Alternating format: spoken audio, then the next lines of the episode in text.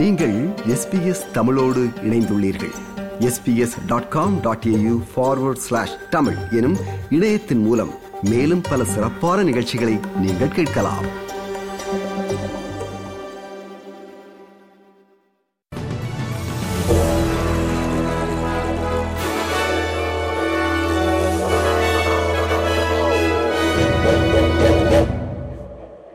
நேயர்கள் அனைவருக்கும் வணக்கம். இன்று அக்டோபர் மாதம் பத்தொன்பதாம் தேதி வியாழக்கிழமை. எஸ்பிஎஸ் தமிழ் ஒலிபரப்பு வழங்கும் செய்திகள். வாசிப்பவர் ரைசல். பாலஸ்தீனத்தின் காசா பகுதியில் அல் அகில் அரப் மருத்துவமனையில் விழுந்து வெடித்த குண்டில் குறைந்தது நானூற்றி எழுபது பேர் வரை இதுவரை உயிரிழந்திருப்பது உறுதி செய்யப்பட்டுள்ளது. இந்த தாக்குதலை இஸ்ரேல் நடத்தியதாக ஹாமாஸ் அமைப்பும் இஸ்லாமிக் ஜிஹாத் அமைப்பு நடத்தியதாக இஸ்ரேலும் கூறுகின்றன.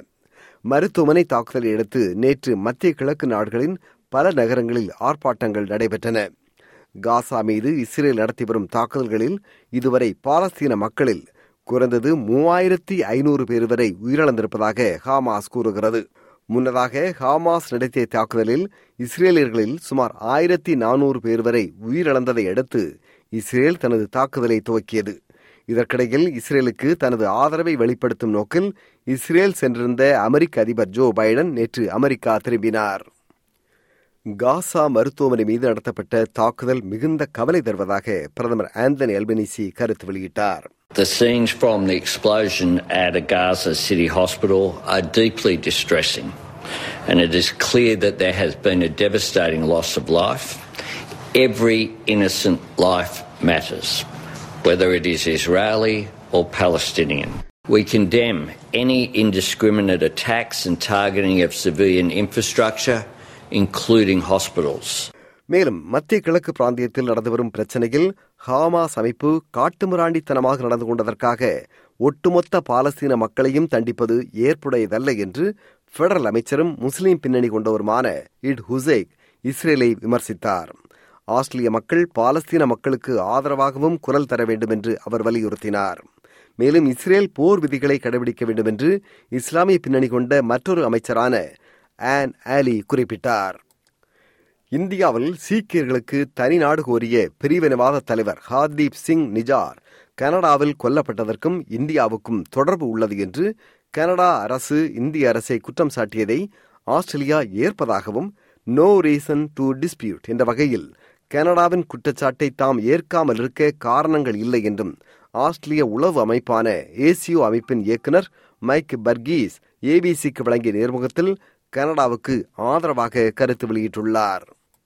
நாட்டில் ஒருவர் நிரந்தரமாக குடியேற விரும்பும்போது அவர்களுக்கு மாற்றுத்திறனாளியோ அல்லது தீவிர நோயுள்ள குழந்தைகளோ இருந்தால் அவர்கள் அரசுக்கு அதிக செலவை ஏற்படுத்துவார்கள் என்ற அடிப்படையில் அவர்களின் குடியேற்ற விண்ணப்பத்தை அரசு தற்போது நிராகரித்து வருவது நடைமுறையாகும்.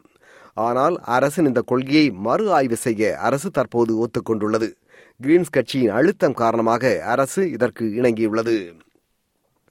நாட்டில் பல ஆண்டுகளாக நிரந்தர விசா வழங்கப்படாமல் நிற்கதியாக இருக்கும் அனைத்து புகலிட கோரிக்கையாளர்களுக்கும் அரசு நிரந்தர விசா வழங்க வேண்டும் என்று கோரி இருபத்தி இரண்டு பெண்கள் மெல்பர்னிலிருந்து துவங்கிய நீண்ட நடைபயணம் நேற்று தலைநகர் கேன்பராவில் நிறைவு பெற்றது.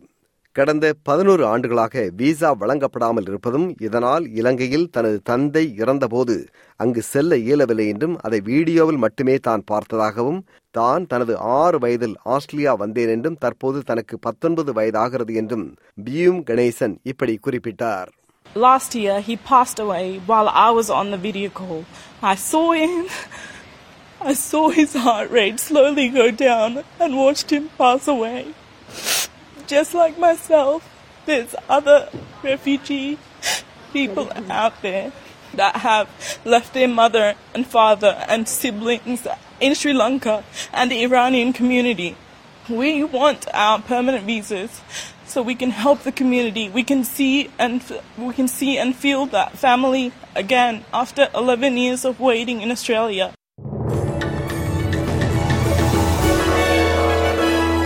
இத்துடன் எஸ்பிஎஸ் தமிழ் ஒலிபரப்பு வழங்கிய செய்தி நிறைவு பெறுகிறது.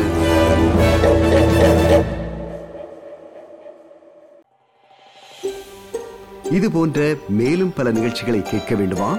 Apple podcast Google podcast Spotify என்று பாட்காஸ்ட் கிடைக்கும் பல வழிகளில் நீங்கள் நிகழ்ச்சிகளை கேட்கலாம்.